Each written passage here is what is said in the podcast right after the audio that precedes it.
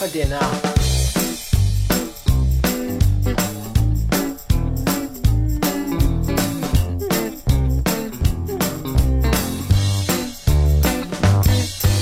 有好多好多早餐共话骑行趣闻，分享骑行音乐，趣骑电台每周与您相约。呃，又跟大家见面了，Hello，大家好，我是你们的老朋友了，莎莎。大家好，我是王威。嗯，威哥你好。呃，上一期节目啊，我们跟大家说了关于自行车赛事的一些话题。呃，今天呢，我们还是围绕着这个展开来说另外一个点。说什么呢？现在先跟大家卖一个小小的关子啊，我们还是先来解答听众提问的这个，之后呢，再正式跟大家说今天我们说什么啊。首先有一个微信公众平台的听众叫黑干，估计他也是听完我们那个赛车的节目之后，就尝试了一把 如何破风。他说前天第一次骑长途，当天往返一共一百六十公里，我跟一个同学呢轮流破风。他说跟在我后面很轻松，但是呢我跟他的时候没有什么感觉。呃，是我们的速度太慢了吗？还是说他的个子矮，我感觉不到？一百六十公里，他们骑了七个小时，挺快的了，挺快的，每个小时二十多公里对，对，就可以了嗯。这对于第一次骑长途来说，嗯说明这体能基础非常好。还可以哈。那为什么说这个感觉不到这个破风的感觉呢？他自己估计的这个原因吧，嗯还是很有可能的，嗯因为这个风阻破风的效果吧，嗯主要就是一个看迎风面积，就前者的迎风面积，就块儿大呗。对对对，可能他比他的同学呢，这个身身形要魁梧不少。嗯，还有一个可能就是跟车距离，哦，因为咱们看这也有关系。对对，对，这职业选手们一般跟车距离恨不得那个在一拳间隔之内，就是这后？对，后车的前轮和前车的后轮，也就是一拳间隔，甚至更小，嗯就将将要贴上那种其。实是不是离得越近，这个破风的这种感觉效果就越好越明显？对，嗯，稍微离远一点儿，这个效果就会大打折扣，但是这个难度我觉得非常大大。因为一拳的距离，然后还要保持这个不能撞上。对，嗯，这关键就是团队信任，这必须建立在互相信任的人之间。都要匀速前进才行。如果前车突然减速，对，咱们在这个编队骑行的时候，也是嗯格外重视这一点，就是千万不要有突然的速度变化。嗯，前车如果说贸然间捏刹车，就 后果非常非常。如果要啊捏刹车的话，提前打个手势告那诉一下必须的是吧？必须的对嗯，好，这位听众的提问。还算比较简单哈啊，可以下一次再去长途骑行的时候再感受一下，是呃，可能调整一下这个跟车的距离是，或者说您找一个跟您一公魁 一样魁梧的同学一起去骑行。嗯、说完这个呢，我们第二个听众，他说他刚刚入手了一辆七百 bike 的后街公路车，这个车现在很火啊，其实从去年开始就比较火了吧？宣传的比较多。啊、然后他说，希望嘉宾呢能够在节目里聊一聊互联网加的理念下适合中国人的自行车的问题，以及具体的我买的这款车。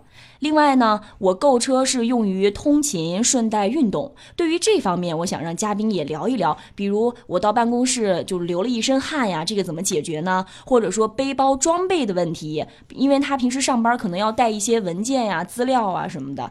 然后他说，因可能是个新手，就屁股靠内侧以及后脖颈的地方呢，都会有酸痛的问题，这些都如何来解决呢？嗯，咱们一个一个说啊。嗯首先，他提到这个互联网加理念，我个人认为，嗯互联网加自行车是一个伪命题，它不是一个真正的实质刚需的一种产品。因为我骑的就是很传统的自行车，嗯用着很传统的码表，嗯我也没觉得说功能上有什么欠缺。嗯。嗯，其实可能一样的，对于我来说哈，我觉得可能传统产业造出来自行车，往往也许会更专业一点。我们用一个、稍微专业点的码表，嗯其实 OK。就完全能够 达到你所需要的这些功能了。对，嗯然后咱们再说这个适合中国人自行车啊，其实就像咱们最早节目里边说的，嗯什么车合适呢？它只是只是要看您的用途。针对个人，对，嗯你看您这个车是干嘛用？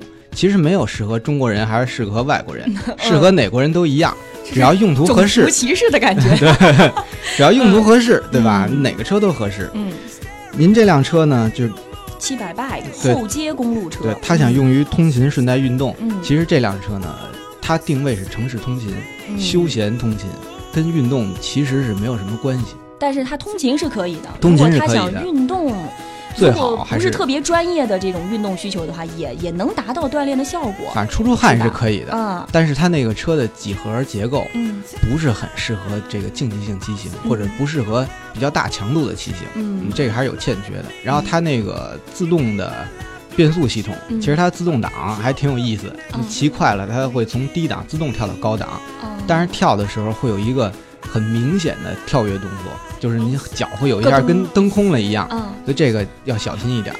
哦，这是我们从安全的角度对，有有朋友还因为这个险些摔摔车呢。啊，是对吗？对对，这个倒是。哦所以这个车它确实从设计理念来说，嗯它就不是偏向运动来的。后面这个问题，他说，呃，比方说到办公室出了一身的汗，其实这个我在后台微信后台我也给他回复了一下，我我来说一下我的想法，嗯不知道对不对？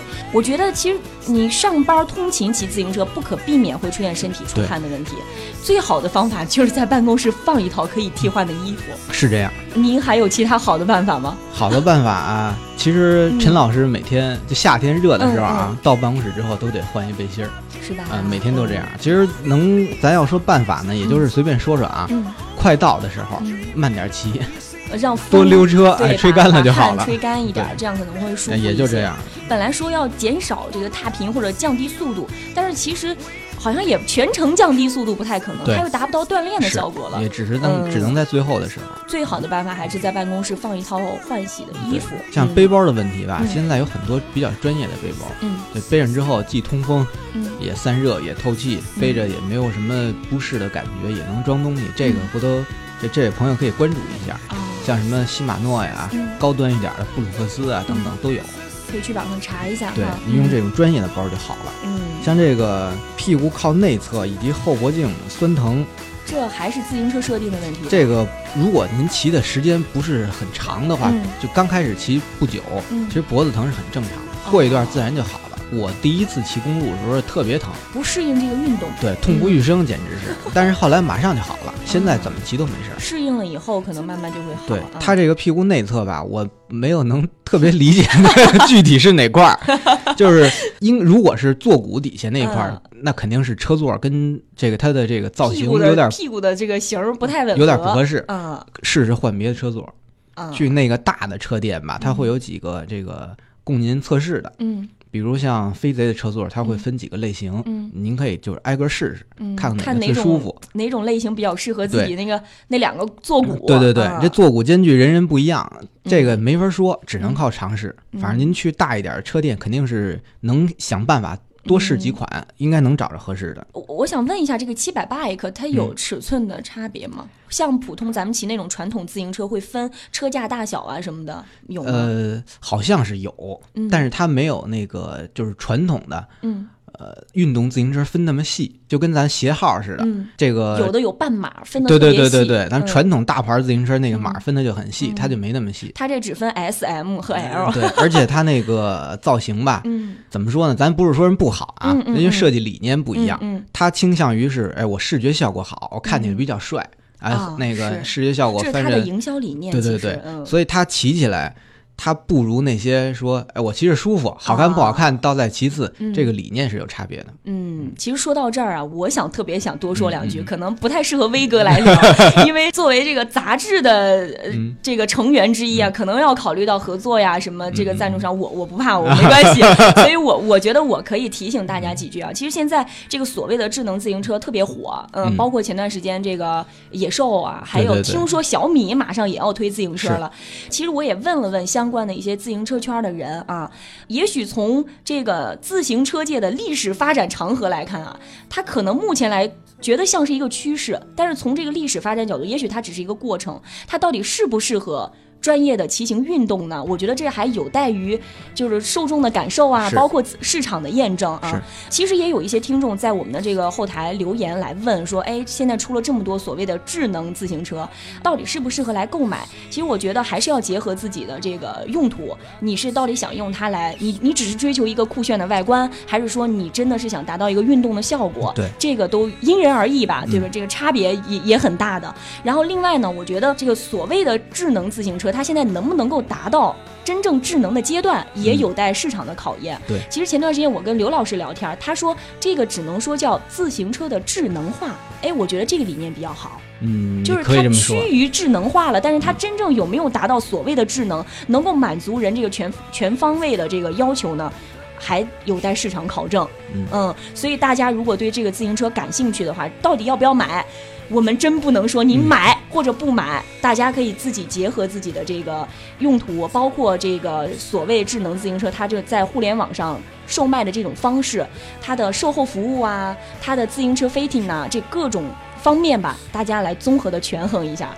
啊、我们希望这个市场在发展一段时间之后，包括其实等待小米的所谓的智能自行车推出来以后，希望我们有机会能够专门做一期节目来聊一聊这方面的话题。但现在呢，可能发展的这个程度还不够，是我们怕我们没有发言权，所以现在不在这里多说啊，仅供大家参考。既然说到这儿，我也补充一句啊，嗯我一直用这个某导航大牌公司啊生产的自行车码表，嗯其实这么长时间下来吧，嗯我也没有发现任何一个智能自行车所谓的智能功能啊，会会比我这个码表的功能更因为。它是专业做码表的呀，对对吧？它可能还是有一些差别的，大对所以家自己去体会。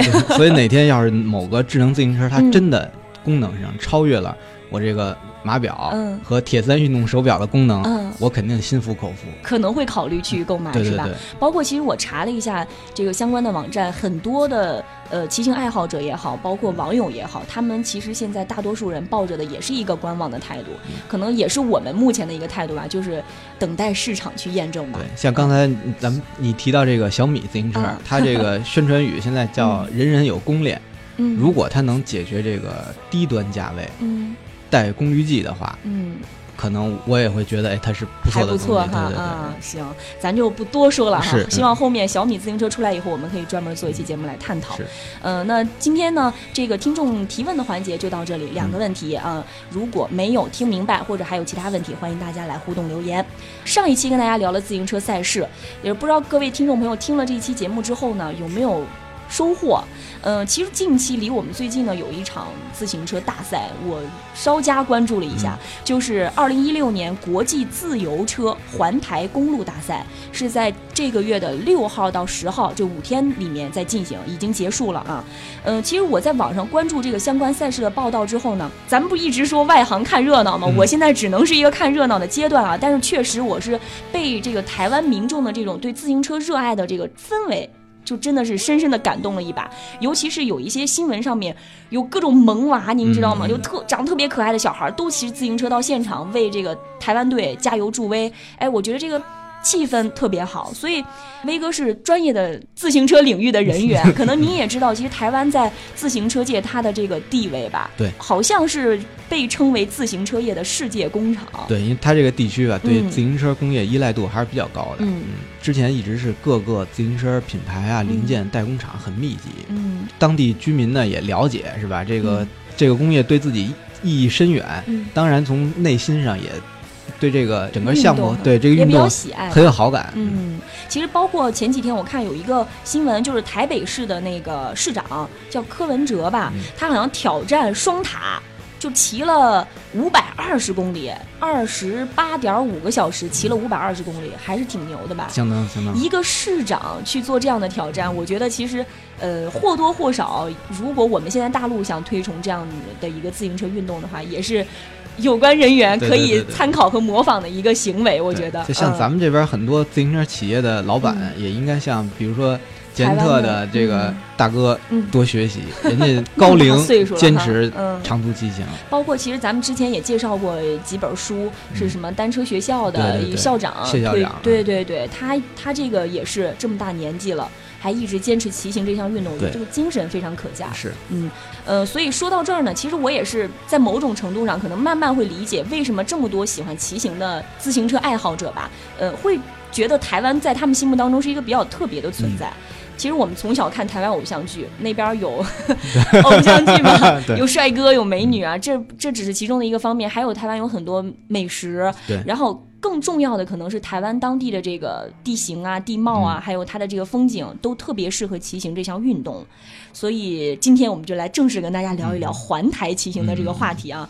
可能很多听众都已经等了很久了，就是说，因为年前我们跟大家说了长途骑行嘛，有些人就说为什么没有推荐一些长途骑行的路线呀，或者是一些地点？我们第一个推荐的应该就是台湾。嗯，其实为什么要？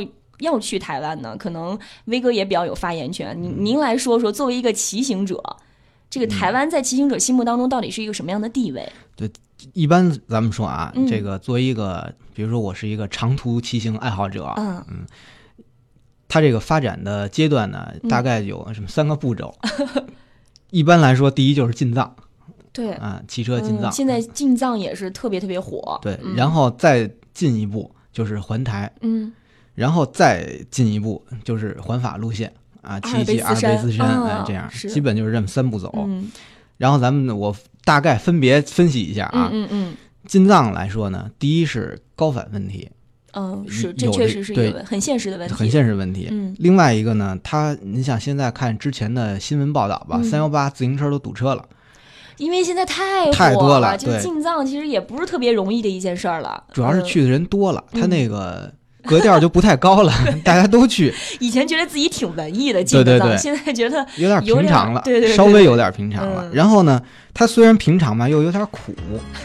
照片我相信大家在网上都见过，对吧？那个进藏前、进藏后的那个照片对比，到了之后跟捡破烂的一样。去之前是白富美，去去完了之后回来就变成屌丝了。陈老师去的时候吧，照片拍的。其实依然保持这个容貌还是非常好的，所以我不知道这里边到底是谁做错了什么啊。但是呢，嗯，这女孩子去的话，这一路上肯定会有很多不方便的地儿，对，衣食住行啊，洗澡睡觉肯定是事儿，所以这个进藏并不适合所有人。嗯，然后咱咱咱再说这个法国线，嗯，什么都好，就是贵。那可不吗，就是欧洲旅行你就都特别贵了，你别说自己在这带个自行车去。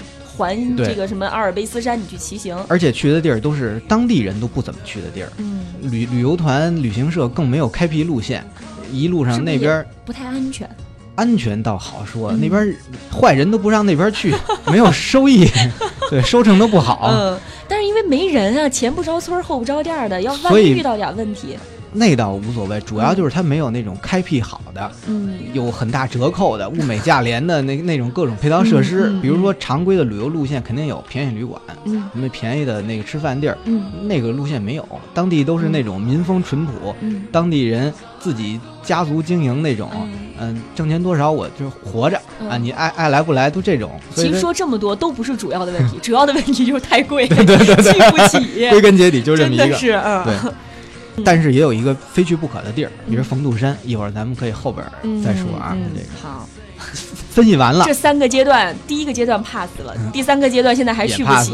对，所以最合适的还是去台湾。其实我还有一个特别想去的地儿，一直都特别想去，就是巴基斯坦。嗯？为什么？那个，据说宫宫崎骏那个电影《风之谷》，我超喜欢宫崎骏那个《风之谷》的景色特别美。据说，嗯。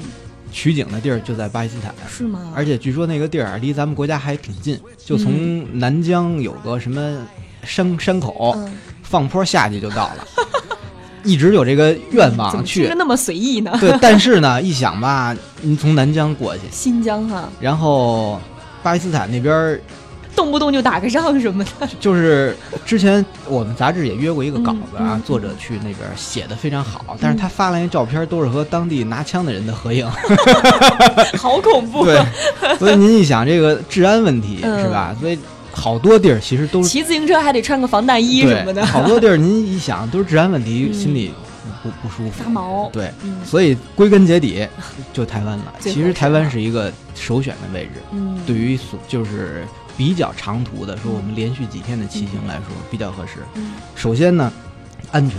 对，虽然咱们看大选的时候那个，嗯。很是激进，对对，但是其实民风还是比较，那只是一小撮人，比较温柔的，没有没有咱们那台湾人说话真的很温柔。为什么说台湾腔这么的有魅力啊？真的是台湾腔，还有一个东北话都特别有魅力，就是你一听了，立马会自己融入到当地的这个语言环境当中，是不自觉的。嗯，他们民风绝不彪悍。对对对对，而且呢，环台一路上都是至少是现代化的城市和村庄，它比较舒服。嗯，呃，配套设施也比较完全，什么住宿、洗浴都没有问题，比较现代化。嗯，至少呢干净嘛，这这这是底线。然后环台呢也是一个指标性的意义，就是对于很多人来说，这个一说我环环台了，啊，这个是个事儿。嗯，它就像是一个。就如同是一个什么小学考试一样，对对对对，我在骑行圈的这个地位又立马抬升了一个台阶。说不上是大学毕业，但至少是哎我。高小毕业还不错啊，可以。嗯，其实去年嗯十月份左右吧，我爸妈去过一次台湾，刚回来，然后他们就回来跟我谈了这个感受，就最大的感受就是您刚刚说的民风很淳朴，那边人真的是素质普遍比较高，就是你跟他们问个路啊，他都恨不得把你带到地方 去，他这一定要确保你听清楚了，他跟你说明白了，他才会放心的离开你。就是这一点还真的挺让人就感动的，所以大家如果独自去环台骑行的话，我觉得安全问题至少是有保障。对，而且去台湾还一个，它最起码语言能通。对对对，不像去别处是吧？你还从小都是看港台这个 台湾偶像剧长大的，怎么可能听不懂呢？对，而且吃饭也比较适应。对对，像有的地儿不像，假如您去印度，那可能当地那饭端上来。不知道怎么各种下手，那就真的只能下手了。嗯，那说分析完了，其实台湾真的是大家必须要去的一个地方。可以，我觉得是嗯。那究竟什么季节去台湾比较合适呢？我觉得台湾这个季节吧，主要别赶上下雨就行。嗯。就是我查了一下，说台湾一半儿是在温带，一半儿是在热带，所以它的很多水果特别好吃。网上都是说一年四季都可以去，但是我觉得其实要依我的话，就是现在这个时间，三月底，马上咱不到四月份了，我觉得四月份可能是最合适的时间。对，呃，怎么说呢？就是六月到十月是它的这个台风季节，动不动就刮风下雨的，这受不了。另外呢，台湾本身它全年就多雨。刨去刚刚咱说的六月到十月，五月到六月是梅雨季节，然后它的六月到十一月这一期间呢，又是夏天，特别热，会晒黑，各种狂涂防晒霜。然后呢，十二月到这个三月份，这个又是冬天，又有点冷，稍微冷点，骑行又不太合适。然后七月到九月就暴风、暴风暴雨的时候又特别多，所以我觉得四月份最合适。就是我们这期节目做的还算比较应景啊。说完之后，如果大家心痒痒想去的话，就马上就可以准备。出发了，但是说完这个，准备出发之前，还有一件非常重要的事情要办，就是去台湾的时候，这个签证很重要。呃，这期节目呢，跟大家说的都比较细，是一些重点放在就是出发之前的一些准备的工作上，希望尽量都能帮助到大家都想的比较完完全啊。嗯，这个签证这个东西呢，那个威哥，你有没有去过台湾？没有，是马上准备要去是吗？但是是相关的手续都办齐了吗？都是单位的大姐给办的。你就不用管是吧？我是一个特别怕麻烦的人，要让我自己办，我就抓狂了，哪儿也不去了。这都是女的爱办这种事儿，所以我跟大家念叨念叨这个签证怎么弄啊？首先，大家要确保自己的这个户口能不能支持台湾的自由行。我查了一下，现在台湾开放自由行的城市大概有应该有四十七个左右吧。大家可以百度一下，包括哪些城市，看看你的户口所在地是不是支持有这个赴台自由行的资格以后呢，再去办理这个台湾的。我们所谓的身份证，这个身份证包括两个方面，俗称的两证一签啊。一个证件就是那个台湾通行证，应该您这都办过了，我觉得现在再去办就来不及了。还有一个就是入台证，但申请入台证的时候呢，就是还有一个要提醒大家注意的地方，如果您已经不是学生了，他会有这个要提供财力证明，财务方面您有没有资格，有没有能力去台湾？好像三个条件方面符合其中的一个就可以，一个呢就是。你有五万块钱存款，而且在银行存了满三十天了。还有一个呢，就是你在现在的这个工作单位工作满一年了，然后呢，年薪。划算下来，可能大概是十二点五万，就是年薪要过十万啊。其实这个，其实只要和单位财务关系不要太差，对，让他给你开个证明，哎，也也差。即便你没有这么多，对对，他愿意给你出这个证明，其实也就可以了。如果这两者条件你都不是特别容易达到的话，还有一点比较容易，就是你有信用卡，但是这个信用卡的等级它也有要求，是金卡以上的这个等级。这三个条件满足其中的一个。应该就可以。我不知道是不是真的有这么复杂啊？大家如果真的去之前，也是最好在网上查清楚这些这个条件啊。那说完这个女生负责有婆婆妈妈的这个签证的事儿啊，大家决定要去了，这个证件也办完了。呃，正式要去之前呢，可能有人会问了啊，我要去环台骑行，我到底应该骑一个什么样的车去比较合适呢？这个我觉得理论上，嗯，骑什么车都行。不是什么大事儿啊，嗯，但是咱们细说的话还是有点差别。对对对，比如骑公路车，嗯，台湾它道路设施比较好，嗯，刚才咱们也说了，一个怎么也是个现代化地区，对对，公路修很好，嗯，所以骑公路车呢，一又快又又又轻便，嗯，其实是比较合适，适合，对。但是呢，它就是装驮包啊什么这些挡泥板不太方便。对，因为公路车我们看到它都是没有那个挡泥板，也不会有装货架的地方。对，如果说您要带很多行李啊，或者是说。瞻前顾后考虑比较多的话，那就不合适了。这公路车适合这种心灵上的轻装，哎哎，心里也没有什么负担，我就骑着车走我的，哎，想得开心大的人 那合适。嗯，然后旅行车呢，其实跟山地车我觉得比较接近。嗯，对于很多朋友来说，这俩它只是在几何设定上有一些这个细微的差别。真能认识到旅行车的特点在哪儿的朋友，也不用听咱们说了。对。对，所以骑这两类车呢，旅行车和公路车啊，是对山地车、旅行车、山地车，骑这两类车的话，它主要的特点就是你好多地儿能省心。嗯，比如说我能多带点行李，嗯，多带几个包，啊，小药箱能带着，然后有挡泥板，赶上刮风下雨啊，路上有个泥什么稍，万一路不好走呢，也好一点，它适用性好。嗯，也就是这些了。包括这个山地车，其实是应该是环台骑行用的比较多的。对，嗯，就是山地车。对，因为门槛比较低。嗯，山地车价位也比较相对来说便宜点儿，然后各种方面都比较适泛用性好。不好的一点是，如果要是追求速度的朋友，对，可能稍微差一点。对对对，嗯。然后折叠车呢，这个。呃，如果您是想带车去，嗯，那折叠车也可以考虑，嗯，折叠车其实它就是携带方便，对，别的你要，但是从骑行感受上来说，我觉得可能稍微差一点吧，对，如果太小，对对对，如果真要把它放在一个长途旅行的角度来说，它确实没有什么自身的优势，甩不起来，我觉得，嗯，那还有一种就是现在特别流行的叫死飞，这车我觉得得这么说，嗯，如果说我是一个爱好者啊。我就是想在这一生里留下我美好的回忆，那我觉得这没事儿，完全没关系。行为艺术哈，未来多少年以后，我回想起来，它永远是我一个谈资。对对对对对。所以如果说是真的是内心的追求，嗯，我觉得那也必须尊重各种各样的选择，对吧？嗯。但是它确实是从呃难度上还是要略高的，对对对，不是不是特别安全哈，嗯，所以大家要谨慎一点。嗯，这是分析完了这个。骑什么样的自行车，大家根据自己的需求来选择。完了之后呢，如果其实从我的角度来说，台湾它租车也是特别特别方便的。真想去台湾骑车，真没有必要非要带着自己的自行车哈。我们这次去都是租车，对吧？去了之后轻装上阵，带着自己的一点点行李，到那边租个自行车还省心。但如果真的有那种。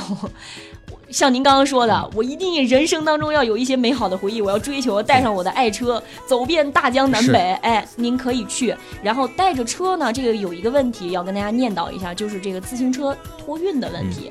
其实不管是台湾还是咱们大陆啊，现在所有的那个捷安特和美利达的这个车店，应该好像都提供这个打包的服务。是。但是要提醒大家注意的一点就是，一般我们坐飞机的话，一次都只能托运一件行李，好像是一个大箱子。所以除了自行车，您。放在大箱子托运之后，那个修车的所有的工具啊，这些铁制品呐，什么乱七八糟，还有一些，比方说你要带个水果刀什么的，最好都能放在那个箱子里，省得到时候过安检了再给您没收了。嗯，另外呢，还要提醒大家注意的是，就是收费的问题。这个大家如果在出发之前，应该给航空公司打电话了，来询问相关的价格。这个我们真的是管不上了啊。轮胎要放气，这个是我在网上查的，真有这个说法是吗？真有。为什么呢？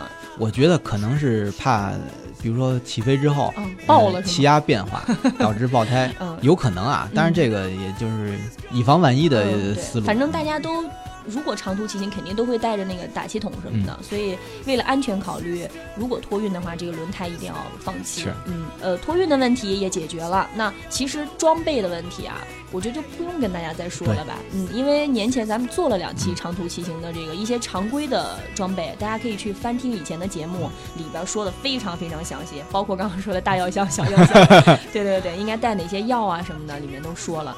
嗯，其他我觉得如果入台之前，除了装备的问题，还有一些需就是女生啊，女生 就比较婆婆妈妈，很多东西会叮嘱的比较细。呃，比方说，嗯，在当地怎么上网啊，然后打电话的话怎么买电话卡呀什么的，我觉得也有必要跟大家稍微念叨两句。如果大家到台北先落脚到台北的话，台北市政府那边是会提供免费的无线上网的服务的。去台的游客啊，只要提供这个刚刚说的那些证件，嗯。简单的信息就可以免费申请这个上网的用户，大家百度一下啊，有一个网址，进去之后注册，然后就能申申请成功之后，就会有一个确认的函发到你的邮箱里。用户名呢，基本上就是你的这个呃大通证的号码，然后密码一般就是你身份证上的生日。如果这个来去台湾之前呢，先取得这些乱七八糟的信息啊，呃，成功了之后到台湾立马激活就可以用了，上网非常方便。那还挺好，嗯，是吧？这你们。有大姐跟你们说了吗？没呢，赶紧的，这期节目做完之后回去就可以注册一下啊。另外呢，如果去台湾打电话，其实虽然说台湾是我们不可分割的领土啊，但是跨了海之后过去那边打电话也确实是个问题。嗯，一般出国，包括出国也是一样的，都是建议大家在当地买一个电话卡，很方便。嗯，比方说在机场，或者说市区里的那些电信的店营业店呀，什么都可以买到。就从我出去的这个呃经验来看呢，希望大家就是能够在机场买，买完之后呢，它有一个激活的过程。你比方说你从机场到你住的地方之后，大概这个时间里。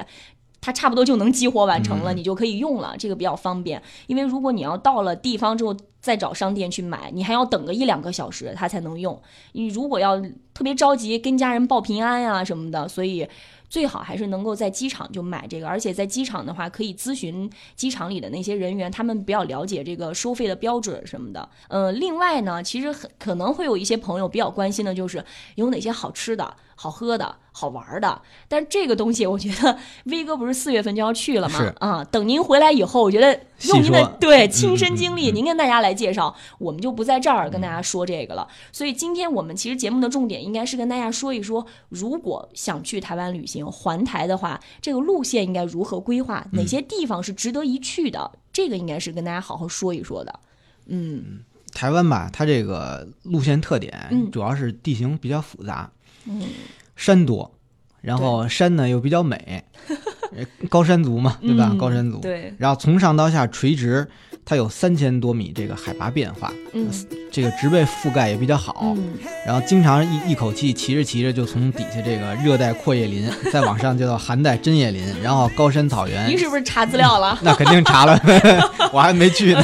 说的对对，说的这么专业啊，确实很美，这倒是真的，嗯。因为这个海海拔变化吧，对于咱们这边大大平原生活惯了的人来说，还是挺少。能感受到的，这个是一种别样的这个风景哈。而且它这个不光海拔变化，这一边是山，一边是是海，对，离的这个咱们也感受不到。咱这边海阔天空的感觉对你像 我我平常我们骑车到了什么房山呀什么，看到个小河就了不得。对对对，山是有了，没有水。我我插一句，我说句实在话，北京这个山能叫山吗？太次了，真的。您去过我们那个，我是安徽人啊，皖南地带的那种山，或者您再往南去，什么广西呀、福建啊那边，您见见南方的山，您就知道北京这个郊区的山真的 太不值一提了。有机会一定得去。对对对，所以这个台湾的这种秀美的南方的景致，还是值得北方人真的是去感受一下的。对，而且台湾还有一个呢，就是。有一种身在异域的感觉，对，但是呢，哎，语言还能通用，这个非常难得。对对对，吃什么饭也合适，而且海洋性气候吧，它毕竟是一个岛嘛，比较舒服。对，海洋性气候干净透亮，嗯，这个感觉就是在内陆地区待久了，确实是不一样。我在大阪感受过了一下，它不是说这个城市建设有多好啊，什么市政多好，嗯，它是天然的，真的很对，它就自然而然的就觉得那个空气是透亮的。能见度就是好，可以大口呼吸。那海风一过来，那个感觉那个反反正得得体会，舒服，值得去一趟。嗯，这个说完之后，其实。呃，这是您刚刚跟大家简单分析了一下台湾的这个地形地貌的特点。其实这个就跟很多人去环台骑行，他选择的路线有很大的关系。嗯，我在网上查了呢，往往就是去过台湾回来的人跟大家总结路线，一般都有两条，一条是环海，就是走海线，绕着海来走；还有一条呢，就是呃环山，就是山线。我我想说的是，您这次要去，您的这个路线规划是什么样的？说实在的，我没规划过路线。这么任性？对，单位就是我们一块儿去的那个路线图，我也基本上没有。您还没见着呢？我见见了，就故意就没看，就像就像想给自己留点神秘感。对对对，你就像玩游戏不能提前看攻略一样，它好与不好，或者是怎么好，还是留点那个想象空间。到那儿。见着的时候，哎，比较，我觉得那个感觉比较好。嗯，哎，刚刚说到就是你们这个单位组织要去台湾啊，呃，这算不算是能够给听众提供的一个小福利呀？这个那就说到这儿，就插播一条小小的广告。叮咚，此处是广告时间。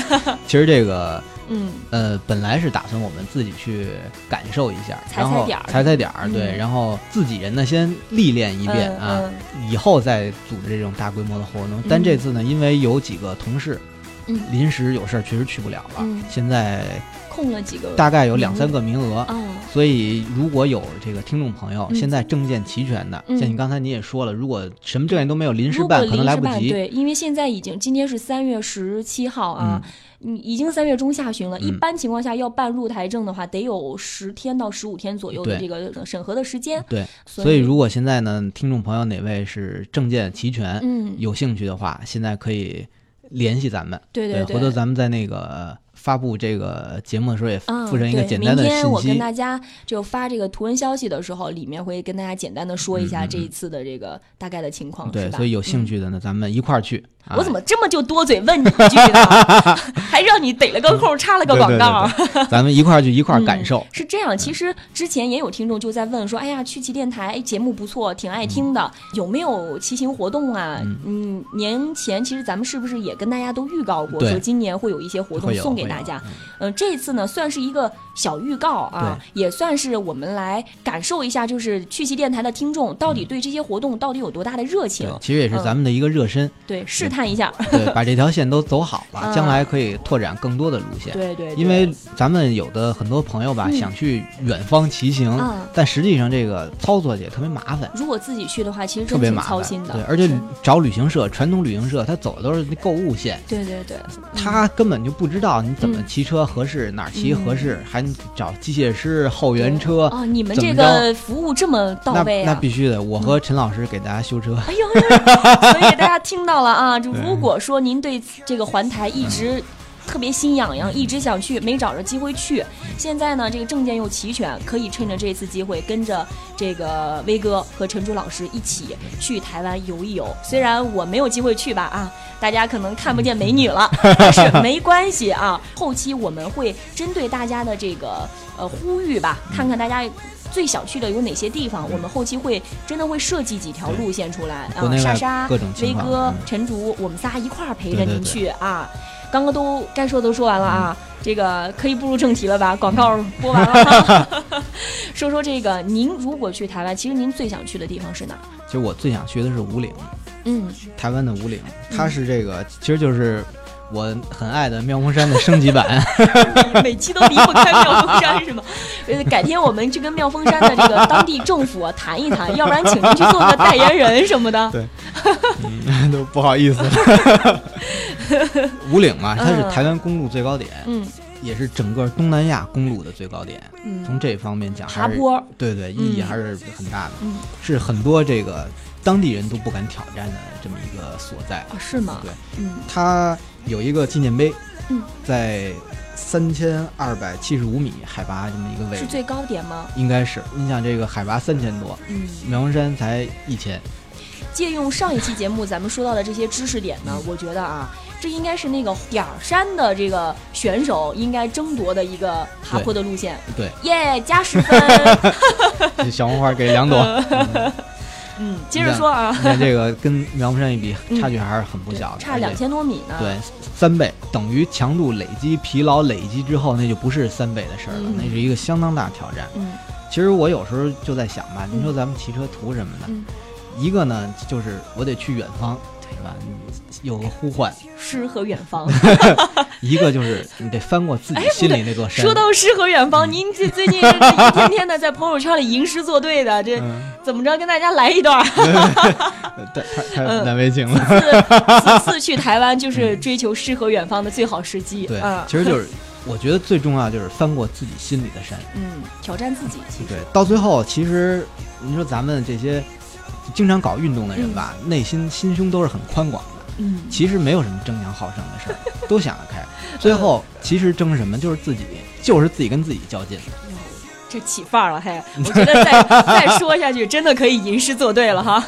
因为你像我刚开始骑公路的时候吧，去妙峰山骑车，就一路上就觉得我干嘛来了？嗯，我吃饱撑的，特后悔是吗？哎呦累，腿疼，痛不欲生。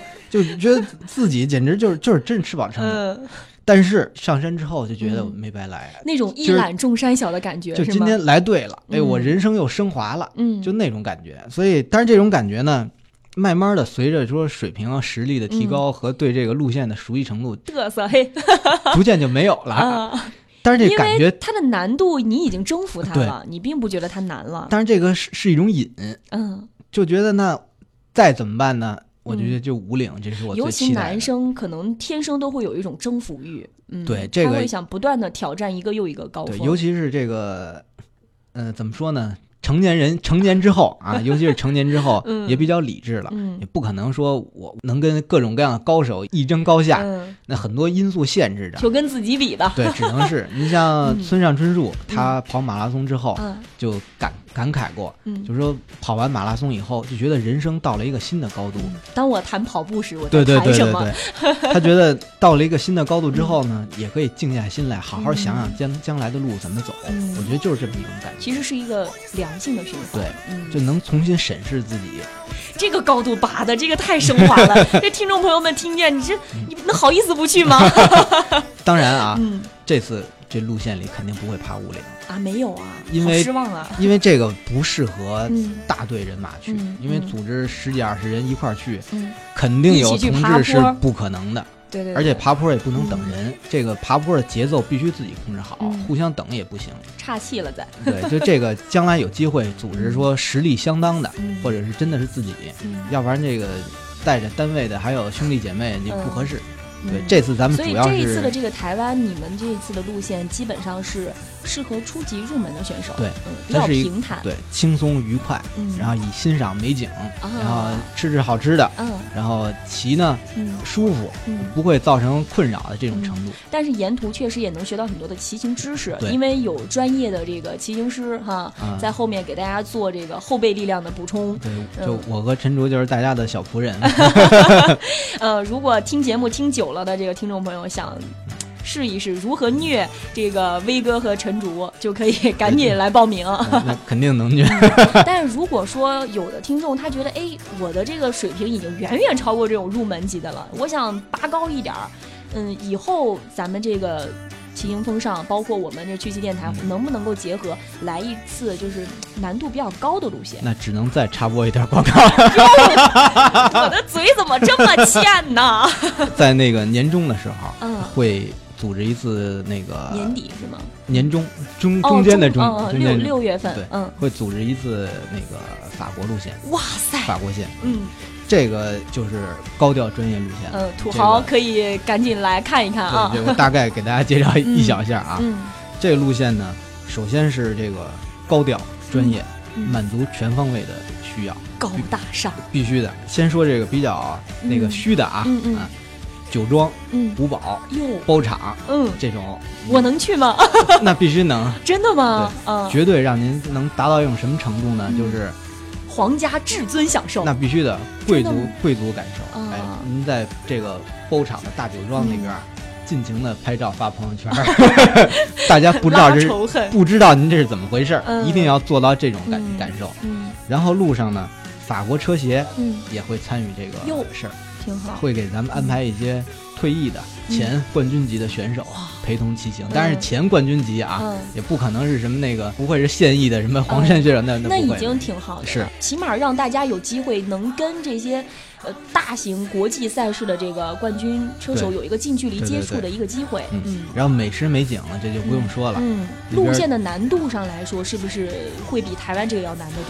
这个因为走的都是环法路线，哇，要按比赛级的难度来设置，但是呢，大家也不用担心，骑不下来没关系，咱们后援车。会非常充沛，保姆车，因为这次规格定的比较高嘛，能保证大家是，就算大家都上后援车，嗯，也。绝对能坐得下，坐得下，这个要求太低了，保证人不挨人，因为都能躺着。对，因为骑车嘛，完了，一身汗，咱们也都考虑到，一身汗谁挨着谁都难受。所以这次咱们像住，挺贴心的。对，住必须是单间儿，晚上打呼噜谁也别吵谁。上车必须人不能挨人，绝不会说有什么不适感，这都是高规格的考虑的。嗯，尤其是这次会去那个冯杜山，会有这么一点，像冯杜山吧。必须得稍微再说一小下啊，这个它是这个普罗旺斯的顶点，在阿尔卑斯山西侧，在历史上啊，这是一个自行车比赛里最著名的赛段，是所有爬坡路线的顶点，它可能不是说。最难的不是坡度最大的，因为像西班牙那边环西比赛会有那种像墙一样的路，会墙一样的路，对对，就像上墙一样，形形容嘛也夸张了啊，更更难，坡度更大。嗯，但是冯路山它综合意义、综合难度和历史地位确实是绝对的第一。专业的自行车手们听我们节目的保保准，他们也能够了解这个冯杜山的意义所在，是顶尖高手嗯决一胜负的地方。这个意义就像棒球里的甲子园啊，决战紫禁之巅，华山论剑，对吧？一样。像咱们喜欢赛车的朋友肯定知道，嗯，绿色地狱纽宝格林，嗯，这个最著名的赛道，嗯，它的性质是战场啊，像就像。所谓的英灵殿，对这个，这个形容词一套又一套。对对，因为这个地儿确实，它在爱好者心里，它就这么高。其实我也能看出来，您对此次环法骑行也是充满了期待，对，充充满期待。因为这个地儿，它确实是。嗯，那您今年直接跳过这个第一阶段进藏啊，又去台湾，又去法国，也算是人生圆满了，我觉得。那那不能这么说，将来的路还很长，不能这么早就还很年轻。嗯，但是确实这个意义非凡啊，意义非常非凡。不过我们也要提前跟大家打招呼，就这个呢也是有可以让大家报名参与的名额的哈。嗯，价格呢可能会比较贵。嗯，大家如果感兴趣的话，可以后台留言来询问。嗯，具体的详详细的情况我们跟大家说一下。呃，如果您真的是对自行车非常非常的热爱，然后对于环法赛事。崇拜的这种情节在的话，我觉得这一次确实是非常好的一个机会。呃，不光是跟威哥他们去台湾，如果有想进一步的挑战难度，也可以跟着他们今年六月份去法国。对，嗯，那今天本来想跟大家说台去台湾怎么着，给了威哥一个这么好的机会在这打广告。呃，但是台湾这个呢，前期我们刚刚也说了啊，重点是跟大家说一说前期的准备工作，因为中间具体怎么骑呀，有哪些路线呀，有什么好吃的呀，我们等威哥四月份从台湾回来以后，我们跟大家做一期专门的节目来介绍台湾当地的风土人情，还有骑行的路线。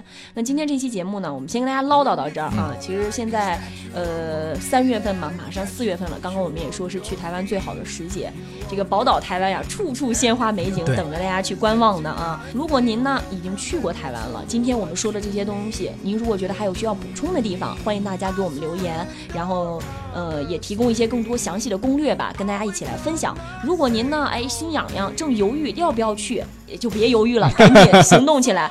你也可以就是通过这次机会报名，跟威哥、跟陈卓老师一起去。嗯，希望大家能够在骑行的过程当中呢，领略不一样的这个宝岛台湾的风光，同时呢，也锻炼自己的意志品质，感受一下骑行的魅力。嗯，今天的节目就到这里，跟大家说再见了，拜拜，拜拜。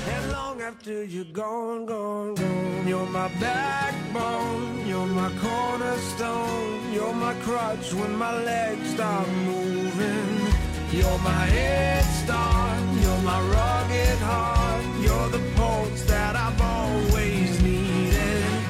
Like a drum, baby, don't stop beating. Like a drum, baby, don't stop beating.